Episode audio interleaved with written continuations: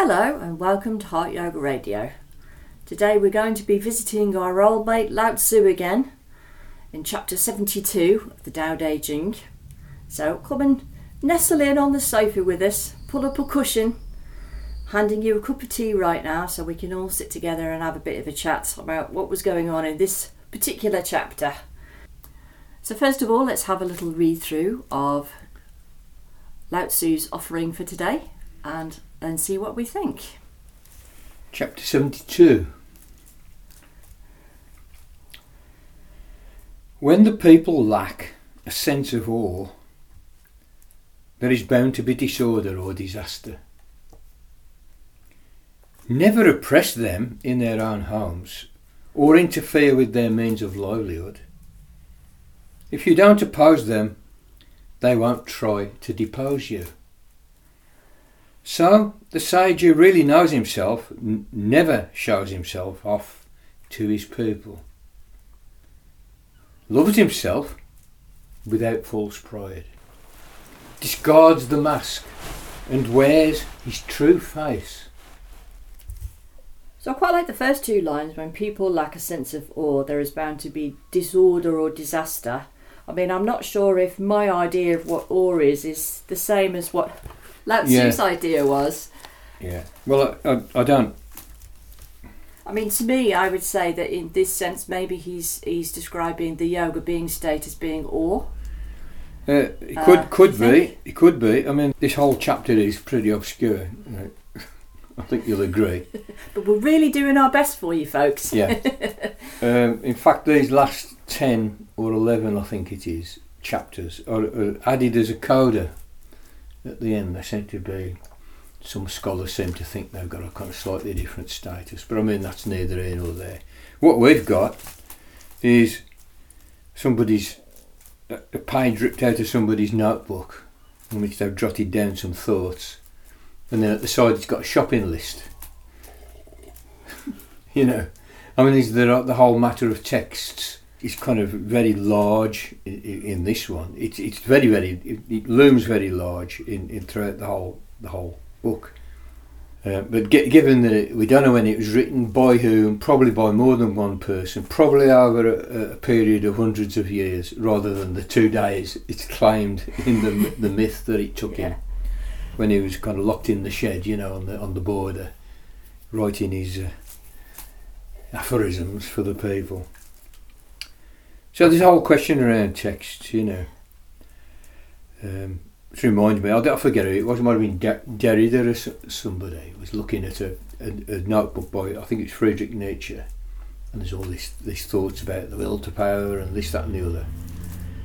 And then in the margin, it, there's a little note in Nietzsche's handwriting. It says, "I've forgotten my umbrella." and, and Derrida being the kind of perverse kind of character, I think it was him. I might be wrong, so if you, you can correct me on this one. But he thought, "Well, I've got this this this bit of writing by Nietzsche. This is the interesting bit. I've forgotten my umbrella," and then proceeds to write a paper on the matter of you know Nietzsche forgetting his umbrella rather than all the kind of deep philosophical doo doo that's in in in the uh, that's also on the side. Ah, philosoph- philosophers, a rare breed. a rare breed, yeah. Well, I think we're in a kind of a bit of a position like that here because the, the, those first two lines that you noticed don't seem to be connected to the next two lines or, or three little Yeah, it stanzas. gets a bit more right wing after that. Uh, Yeah. yeah, yeah. and then and then and then the um, and then the final stanza seems disconnected uh, again. You know, so we're we're in this position of we've got somebody's shopping list with a few philosophical notes and a remark that he's forgotten his umbrella, and we've got to kind of make something of it. Now, faced with a situation like that, my my, my, tendency is to say I'm an artist. I've got some kind of little chunks of sense and meaning here, and I'm going to play with them and do what I like with them. To be honest, you know, and we, we, we've said this right the way through. This is an exercise in strong textualism, in which we allow our imaginations free play, um, stimulated by the, the Rorschach blot of the of the text. So that's what I'm going to have to do with that. I mean, you picked up on that word "or" there, meaning perhaps some kind of uh, meditational intensity or aesthetic intensity or or some experience of the sublime or something of that type. So let's take a look at the other translation we've been using, that of Victor Moore, and look at this first stanza. And uh, he gives us this, the following. When the people do not fear the majestic, Oh, great majesty will soon visit them. And it's almost a sen- sense there as well, if they don't kind of kowtow to the emperor and the king, they'll send the troops in and chop their legs off for the cheek. well, that sounds like fun. Yeah, you, you know, so. But that, that might, but, but at the same time, well, maybe that's not the majesty of the state or the majesty of the em- the emperor, but, but the majesty, the majesty of nature, the majesty of a, a tropical storm, the majesty of a tornado, the the the, the, the majesty of a blistering hot day. You know, the the force of the the, the, sheer force of nature, the sheer force of necessity and fate as we experience it as tiny little human beings, you know, and again I return again and again to the figure in the Derry's paintings. They paint these huge, huge silk scrolls, six, seven feet, great big mountains, mist, swirling mist, floating worlds, forests up the steep sides of hills, rivers, waterfalls, little pagodas, and then in the bottom two little people about an eighth of an inch tall. And it's meant to convey that, that feeling, and I, th- I think that's probably what's being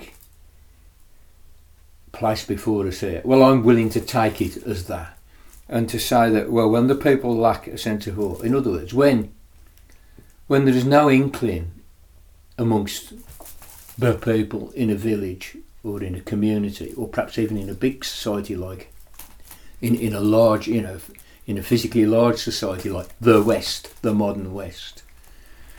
If people don't in general have some sense of connection with their own dust-like significance in, in, in the great player things and the and the tremendous aesthetic sp- experience the desirable aesthetic experience that goes along with that. Even though for some people it's not it's not pleasant they crap themselves. They have a bad trip you know. But but for others even though stirred and shaken it, it, they'll come out and say that that's that's sort of made me. That that's I, who I am now is because of that, because I encountered that intensity. And you think that think populations without without that kind of participation in that that, that intensity and excess, and, and and the celebration of that, a are likely to not give a shit about anything. You know, because there's no co- there, there, there is no compensation in life, no festivity in life, and all festivity is based on on this kind of awe, on on the what I would call the encounter with the sublime. You know, real true festivals, the ancient Dionysian festivals, in which people merged with with, with, with the great forces of nature, but also with their with their communities in the oneness of community through celebration, through dancing, through through having ceremonies or whatever it might be. But such, societies can co- either first of all they will cohere, and and and, and secondly, people's individual lives will will, will, will be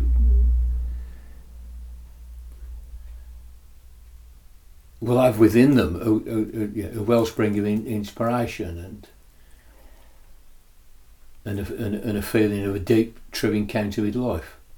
Now we have to be very careful with this because this this ability of these kind of feelings within communities to produce cohesion is something that gets mobilised by fascists. You know. Yeah. Even you, you say they, they realise something again. There's always like there's always a, like a small, small atom of truth in the best propaganda and the best political despotism is filled by a very small element of truth. And the element of truth in in the fa- in the Nuremberg rally is that that, that people in uh, who, who generally live in communities and societies flourish and prosper or, or are more likely to flourish and prosper if that celebratory aspect of life is fully, fully account, um, accounted for.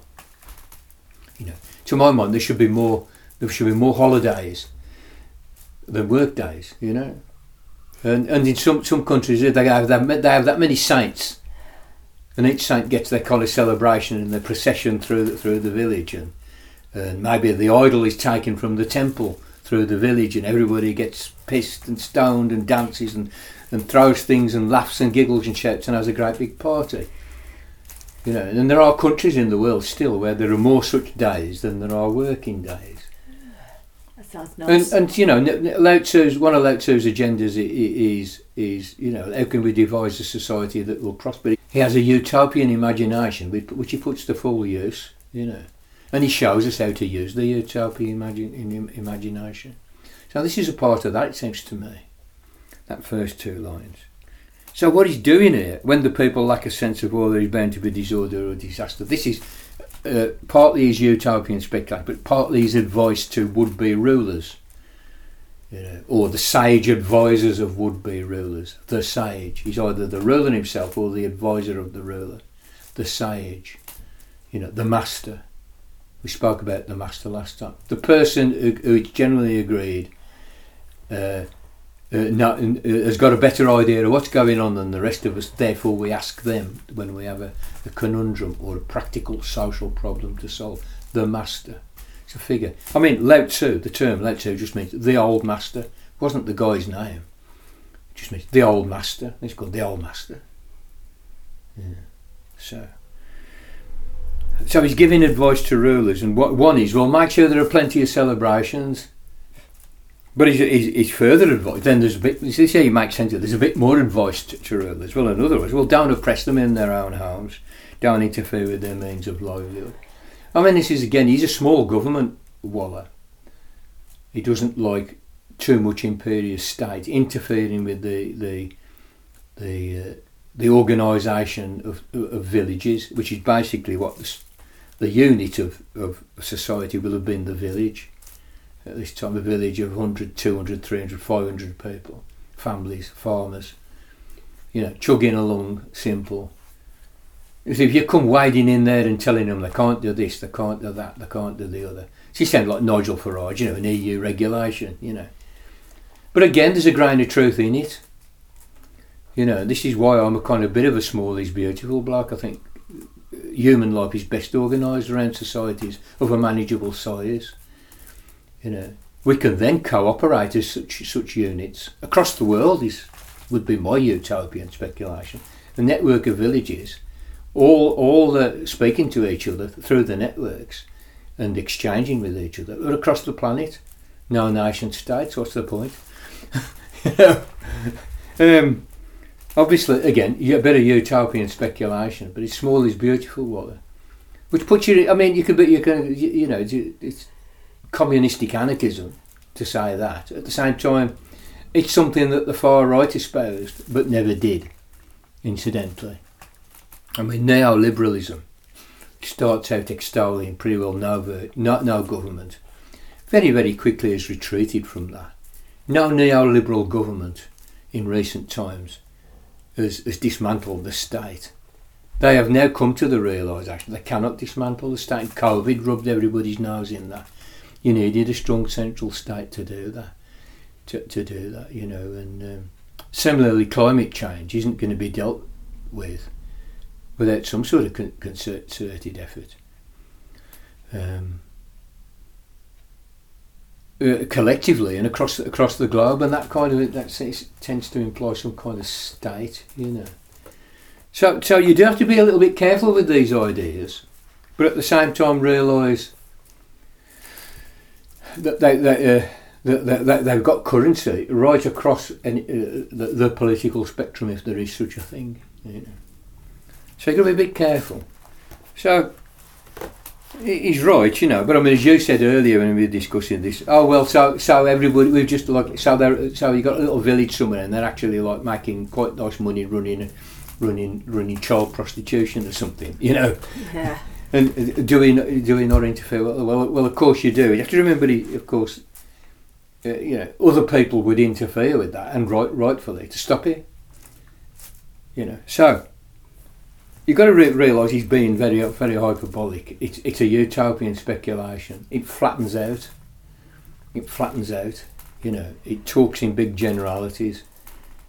It's it's rhetorical. You know, so if you bear that in mind, you can see. And I think, well, it, it, you know, with, with caveats, he's right.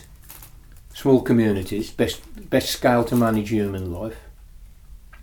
Yet the ability to organise, to do the big stuff that we need to do, that requires a bigger unit than that, than say a village or a place like Barmouth, or even a place like I don't know, like Dudley or somewhere, you know, something with a quarter of a million people or something.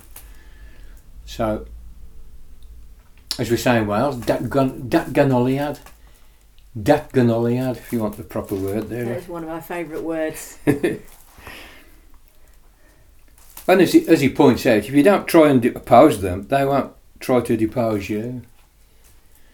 You know, and, I- and this is, I don't think I think even in our system of, of complete governmental megalomania, dangerous, democidal, suicidal, their wet dream is the, the, the is, is apathetic people. You know, Yeah. it's apathetic people who, who, who, who will just chug along doing their own thing in their own villages, and they will.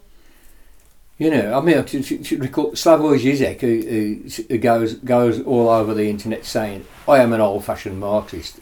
He say people say to him, "Well, you know, we we need um, we need more more sort of local grassroots democracy," and he says, "No, fuck that."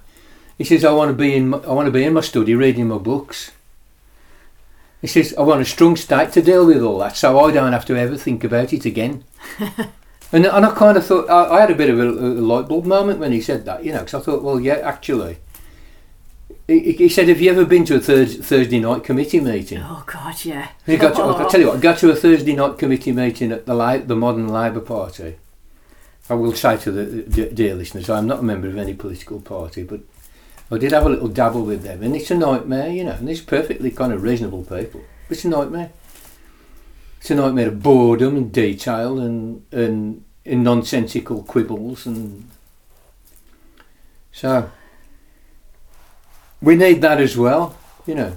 But as he said, he said Rishi Sunak, he's now sitting there. He's got, he's got all his fingers crossed and his toes crossed, and he's wearing a lucky, lucky four-leaf clover in the hope that if he keeps quiet, nobody will notice. In other words, if you don't oppose them, Yeah. they won't try to depose you. You know. But what I'm getting from, from my my efforts to put my ear to the ground is that pretty well everybody in in, in, in, in this country is, is pissed off one way or the other. That that, that they're they're expressing that pissed offness in a whole host of different ways. And they're, and, and, and they're uh, interpreting what's happening to them through a whole lot of different lenses, right the way from complete fascist lenses. It's the Jews, it's the blacks, you know, it's Don't, the don't forget the small boats. They're very it's the small boats, apparently. it's the small boats and the Yeah. Illuminati, Yeah. right on the one side, Oh, and the aliens. right the way over to to to, to, to, to lefties who, who, who, rightfully claiming that the ordinary people are being robbed left, right, and centre in it by a trickle up system. You know, so you get in all of that. But what is what I'm picking up is that the pissed offness is pretty pretty universal, and it is because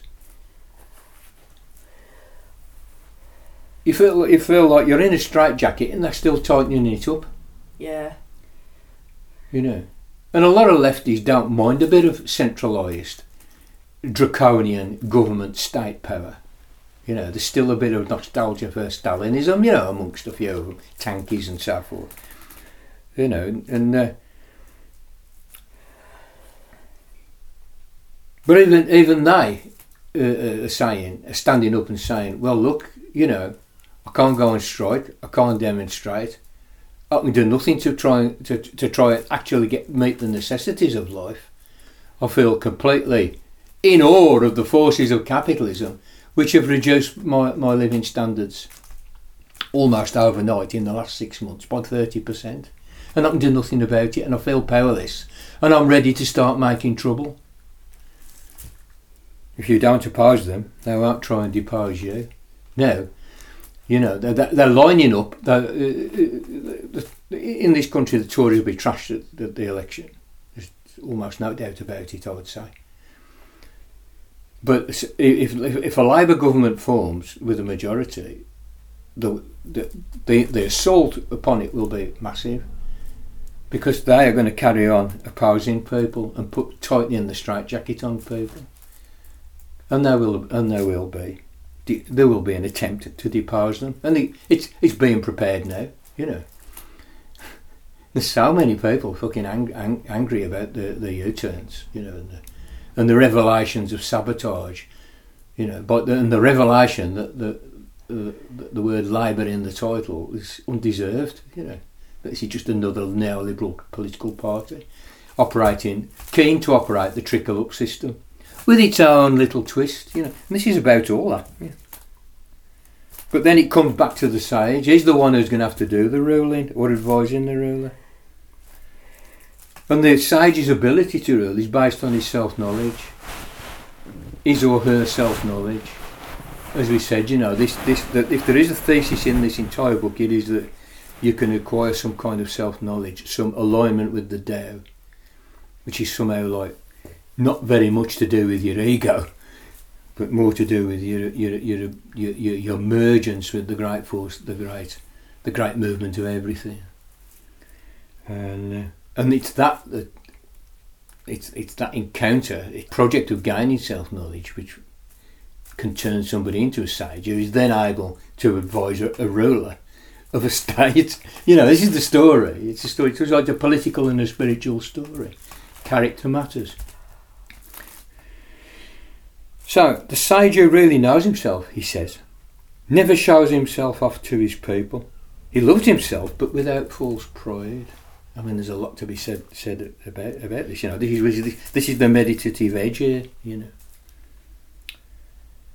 and again, we, we spoke about this last time. There's this modesty.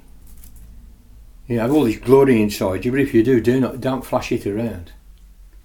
I mean, A, they'll kill you. It'll upset the monkeys and they'll kill you. And B, it's it's it's it's not the way to deal with that. You know, it's it will destroy it. It will, if anything can pervert it, that will. You know, so there's this massive emphasis on on, on modesty and courtesy and sitting in the background and not not crowing. Do, uh, do everything by doing nothing. This is this is the whole non-doing thing. Obviously expressed very rhetorically and very sort of poetically and with a little bit, you know, quite a lot of hyperbole. But nevertheless, that's that that is a, a real thing. Um, we have a saying in our country: "Don't hide your light under a bushel." Lao Tzu's advice is if you've got the light, hide it under a bushel. Yeah.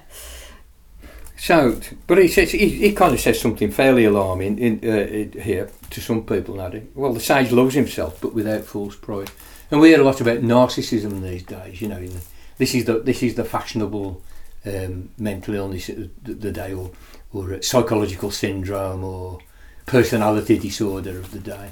And you need to remember that all of these all of these categorisations are pretty kind of arbitrary. I mean, to get diagnosed with depression, the uh, the examining physician asks you sort of 10 questions. I don't know what he's 10, 12, something. And ticks the box, you know. And say, Do you wake up early in the morning? No, tick. Yes, tick, whatever, you know.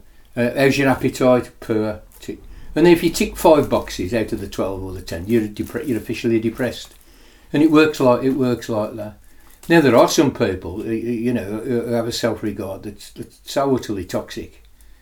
You know, they do, they, they'll do every, everything to, to, to further their own gratification, regardless of how much suffering it causes to others. And may, maybe even taking delight in the suffering caused to others uh, in the process of them aggrandising themselves. And, and, and we call it narcissism. It's pretty fucking unpleasant and pretty fucking da- dangerous. But the idea that you don't love yourself uh, uh, because this is such a terrible thing that narcissism is such is the new it's the new bugbear that people shouldn't somehow like have, have positive self-regard. You know, uh, seems to me utter, utterly crazy, utterly utterly crazy. Uh,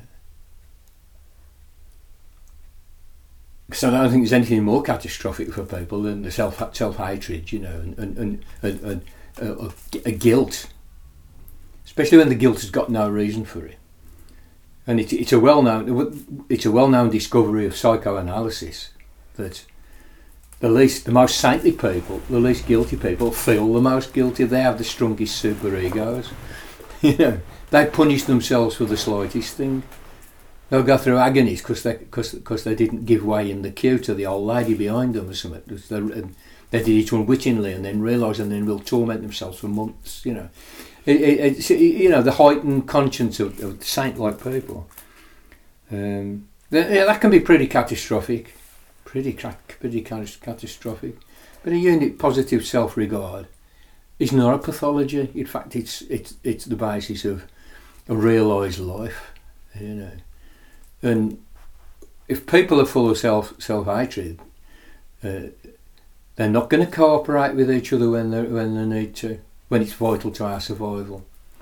They're to we're going to have the war. If the war of all against all means anything, it's when the people are so full of self-hatred they can't work together to, to, to further the interests of their community and themselves and and, uh, and of humanity in general. So he's right about that, you know, as far as I can see. But there's a lot of considerations given our current our, our current kind of cultural setup. You know, you have to you, you have to do uh, a, a fair bit of juggling, you know.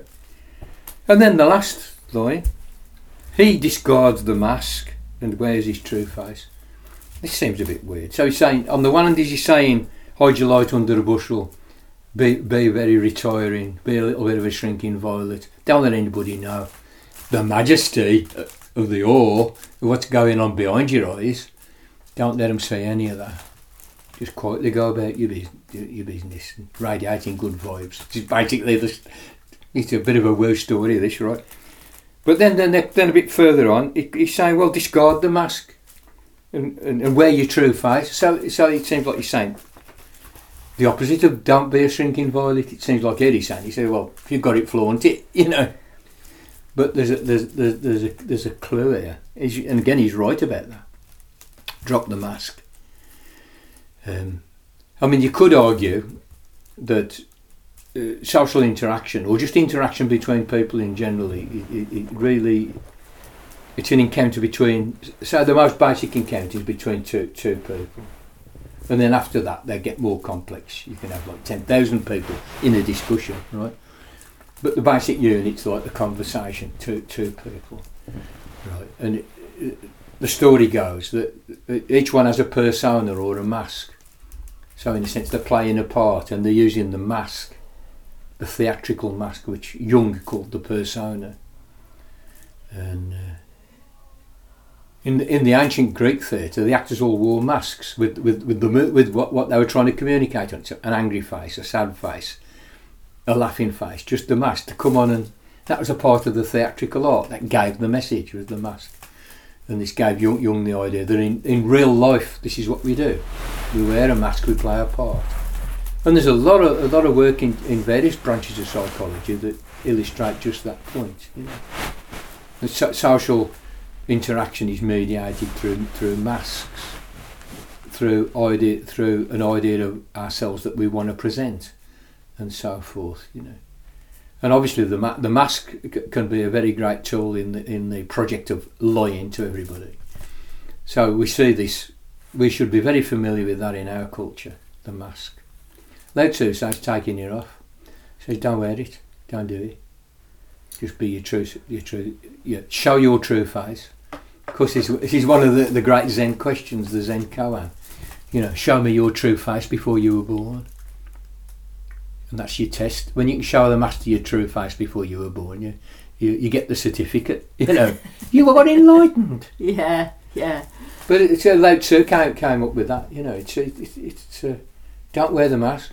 But what what is if he appears contradictory, it's because we've missed the fact that when you don't wear a mask, nobody knows you're not wearing a mask. Nobody knows that Lao Tzu isn't wearing a mask. They think he's wearing the biggest, heaviest, thickest mask of the lot. If you can, if you can move through the world without that mask, no one will. You, you have. It's a great revelation. Nobody knows. Nobody notices.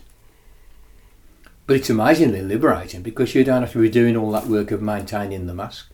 because it's an act of maintenance. It consumes energy. People who are keeping face all the time wear themselves out with that. He's saying, yeah, fuck it. If you're a sage, even if you're not a sage, do that and you'll be a sage before very long. You know, it's actually a method as well. This is actually a meditative me- me- method that doesn't entail sitting in a cell on your own for six years or ten years or twelve years or a lifetime, but actually entails going about in the world. You know, here is your task for the next six months. Go about in the world with no mask and learn. And just be open and receptive. Because wearing no mask, you can be open and receptive because you're not working to maintain the mask. You're not making all that noise inside your your your uh, your, your inner space, as it were. By maintaining the mask, of thinking what to say, of creating the right impression, of passing the interview, you know, or of, or, or of accomplishing the seduction, or whatever fucking thing it might be, you know, or getting the people to vote for you, whatever it might be. This whole game of masks, ditch it. And uh, I can assure, assure you, as a, me- a method, you'll learn so much stuff. And it's not our image of a formal meditation, but it's a deep and profound meditation.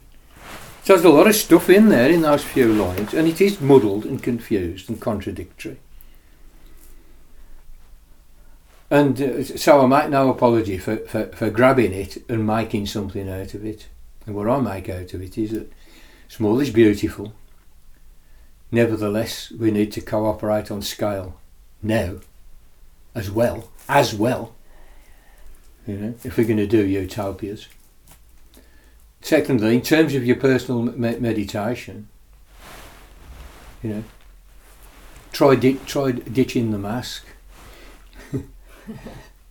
So something to consider with the uh, the mask dropping um, idea is um, the problem with that one. I mean, I mean, it is you know it would be very revelatory, I'm sure, but you have got the problem is if you do have deep fears and insecurities and traumas, and you sort of show that to the world that uh, people who are not very nice would take advantage of those and Yeah. use them against you, and so that that is a a, a big Oh, of a yeah. problem. I'm just thinking of uh, certain people. If we said, said that to them, they'd be they'd be like, "Oh God, I can't," No. you know, show show that very soft side, like to certain Absol- people in my life because they um, they just abused me, you know. So Mm. that yeah, But Some- isn't just something to consider before It- you drop the mask. It is. It is. I mean, I, I, I would say that every powerful med- meditation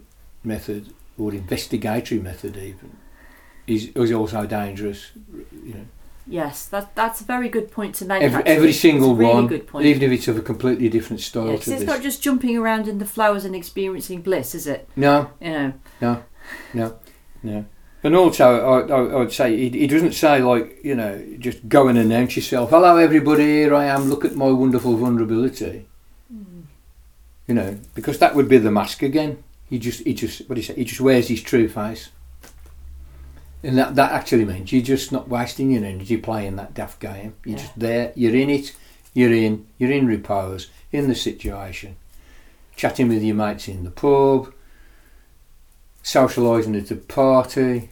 You know, having a conversation about the weather with a passerby, like you do around here. You know, admiring somebody's dog, whatever it might be all very very ordinary you know not uh, and that, there- there's a way of doing it you know. So anybody listening don't uh, I've had this happen to me a few times. It's, it's all Pete Yates said.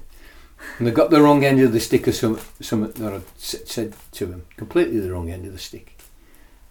And turned what I said 100 390 degrees. And then then ra- ran out rampaging all over all over their life and the people in their life with this this completely misunderstood idea, you know. So, I mean, I've learned to keep my gob shut for, for, for, for that, for other reasons beside that, but for that, that reason, uh, uh, amongst others, you know. It's very easy for people to get the wrong end of the stick. I think uh, one way to uh, do the mask dropping exercise with a, a little bit more safety would be that um, you can just be quiet. That's it. You know, you That's don't need to. It's like it doesn't mean that you have to kind of like run out to like everybody, and you always speak your mind of absolutely any tiny thing that's on your mind, or you you just, Mm-hmm. you just I don't know. You walk into a room, tell everybody your deepest, darkest secrets and, and problems. You know, um, you you can drop the mask, but just just just just be quiet. Yeah. Yeah. Well, th- this is actually what he's saying. You know, he's saying he's saying you wear your true face, but be but be quiet, be retiring. You know. Do not show yourself off to your people. Don't show yourself off to your people. But at the same time, wear your true face.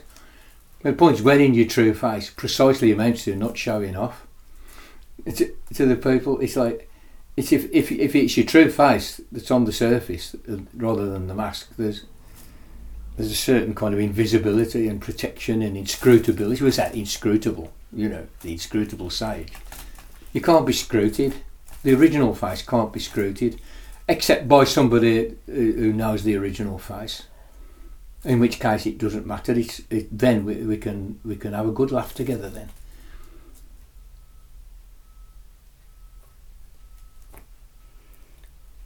Well, thank you for being with us here on the sofa today, and I hope you all found that interesting. And we'll speak to you again soon.